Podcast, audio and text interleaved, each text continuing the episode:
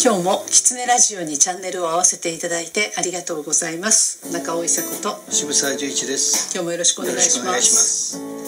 なんだかようやく秋になった感じがしますね。そうですね。急に季節が変わりましたね。ねええー、ほっとしますね。そうですね。だけど秋は今年は短いかもしれないですね。そうですね、だんだんなんか北海道みたいになってきましたね、あの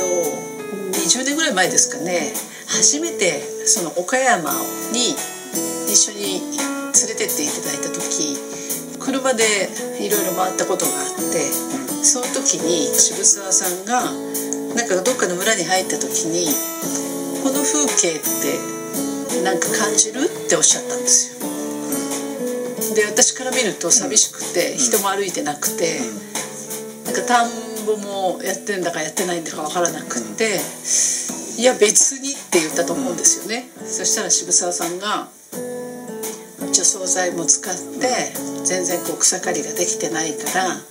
ここはもうお年寄りばっかりなんだなって僕は思うんですよ。っておっしゃった。の、うん、それがね私にとってはすごい発見だったんですよ。まあ、あの稲作の場合ですけど、うん、あの皆さんは田植えをして、えー、稲を刈り取ってっていうところしか知られない方が多いと思うんですが、はい、実際こう稲作をやってると、うんそれは傾斜地であればあるほどなんですけど、ものすごい広さのあぜがあるんですよ、はい、であぜがまあ水を止めてるわけですね、水田の、はい、ですからあぜの草刈りっていうのは丁寧にやっていかないと草がボーボー茂るとその分だけ根っこが下に入りますから、うん、根っこがどんどんあぜを崩していくんですよ。なるで草を刈ってやると根っこは横に張る。で横に張ると根っこと根っこが絡み合ってあぜを押さえてくれるです。ですからその稲作作業のほとんどは、そのあぜの草刈り、しかもあぜの草刈りということは日陰はどこにもないわけですよ。田んぼですから、でそのしかも傾斜になってる、そこをその延々と刈らなきゃいけないんです、それも大変な重労働なんですよ、でもどうしてもやっぱりそれに耐えられなくなると、うん、まあ、除草剤をまいちゃうんですね、はい、除草剤をまいちゃいますからいつか草が枯れちゃいますから、うん、確かに草の根っこで壊れることはないんですが、はい、今度は逆に草がないことによって大雨が降ったりとかなるほど。という形で壊れる。だけど今年の草だけでも抑えたいと思うということは、もう明らかに労働力が不足している、労働不足しているということは若い人たちがもう出てしまって、そして年寄りだけが残されてしかもまあ独居の年寄りが多くなると、まあ、そういう風景がどうしても出てきてしまうんですね。なるほどね、だからそれからいろんなとこ行くとまずあの単純なんで田んぼ覚えたら田んぼばっかり見るように なるんですけどね、うん、だけどみんな違うんだと思って、ってみんな違いますよね。そうですね。だから、一回その稲作をやってみるとかね、うん、畑作をやってみると、自分がどのぐらいの労働をすることで、どこが大変なんだっていうことが分かるんで、ね、そうすると景色の見え方が変わってくるというのはありますね。ありますよね、ね、したことないですからね、ね、幸せな人生だなと思って。そういうことですね。だけど幸せっていうのはその分誰かがやってくれてますからその誰かがいなくなった時には、うん、幸せは足元から崩れてきますからね。そうなんですよね、とても不安でもあるわけです幸せっていうのは。ね。であの私のね祖母の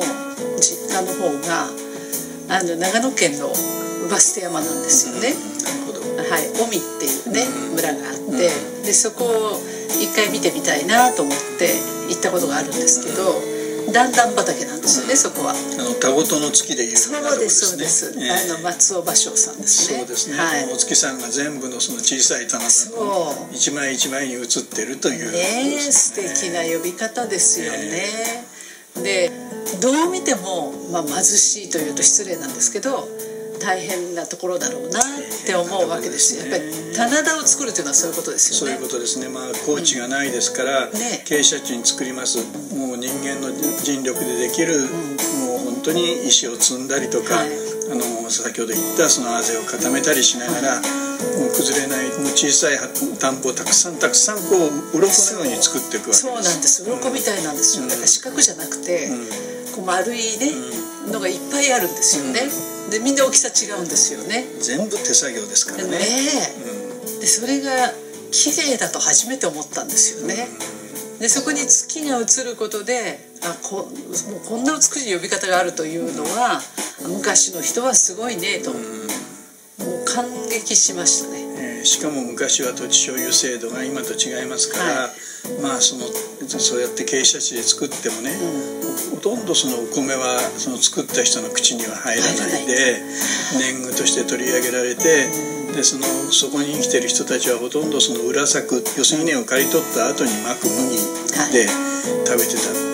ような話もよく聞きますね。そうですよね。ね。だからバス山なんですよね。です。ねね。いくつになったらかな60ぐらいでしたかね昔は。ね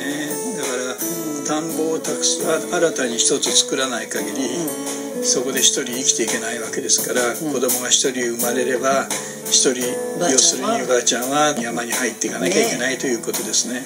すごいシステムですよね。システムですね。その集落をつなぐ集落をつなぐということは、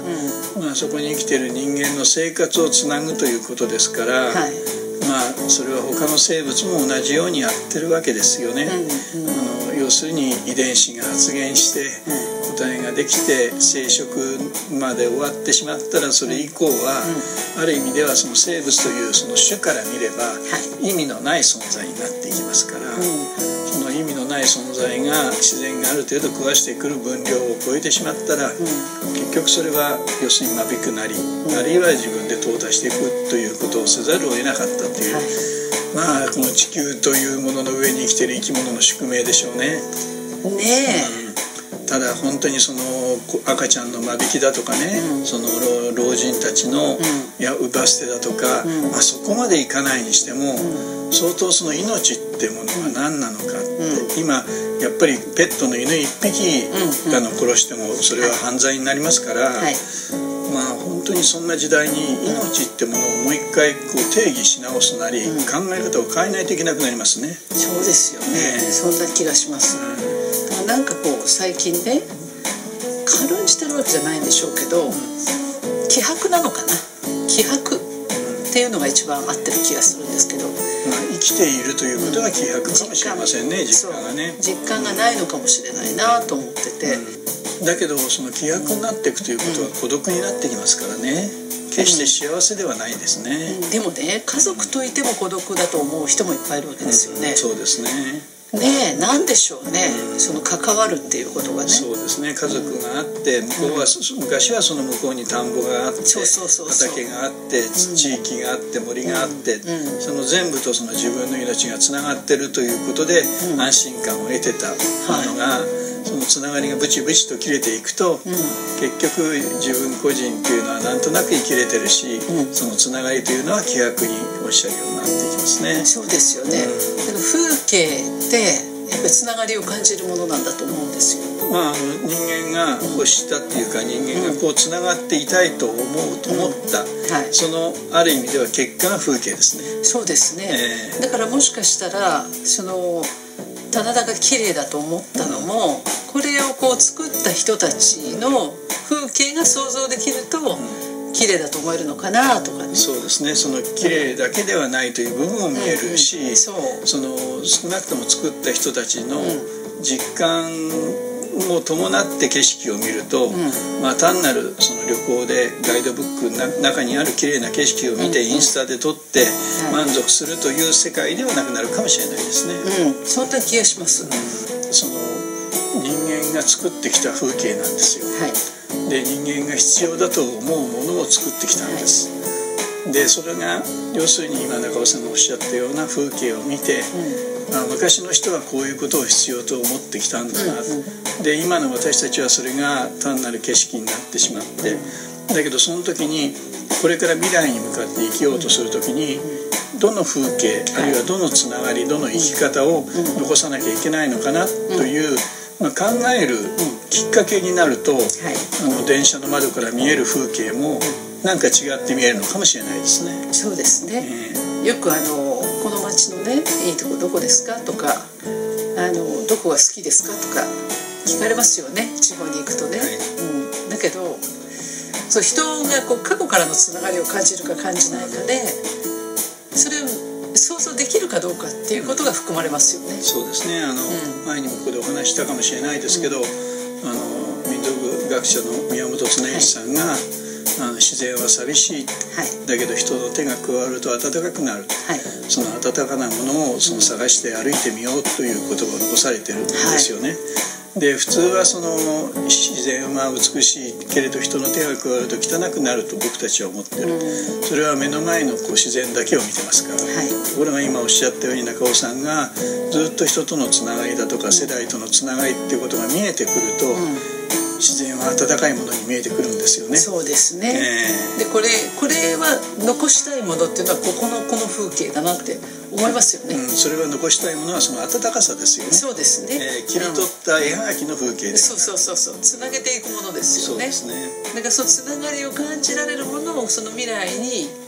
こうつなげていけるとそれは美しく残るなと思いますよね。そうですね。ですから風景だけを切り取ってそれを残そうとすると大変ですよね、うん自然も変化しますし、ん人間の価値観も変化する、はい。だけどそのつながりをどうやってつないでいこうかっていうとまたあの違う景観や違う街並みの残し方っていうのはあるのかもしれないですね。そうですね。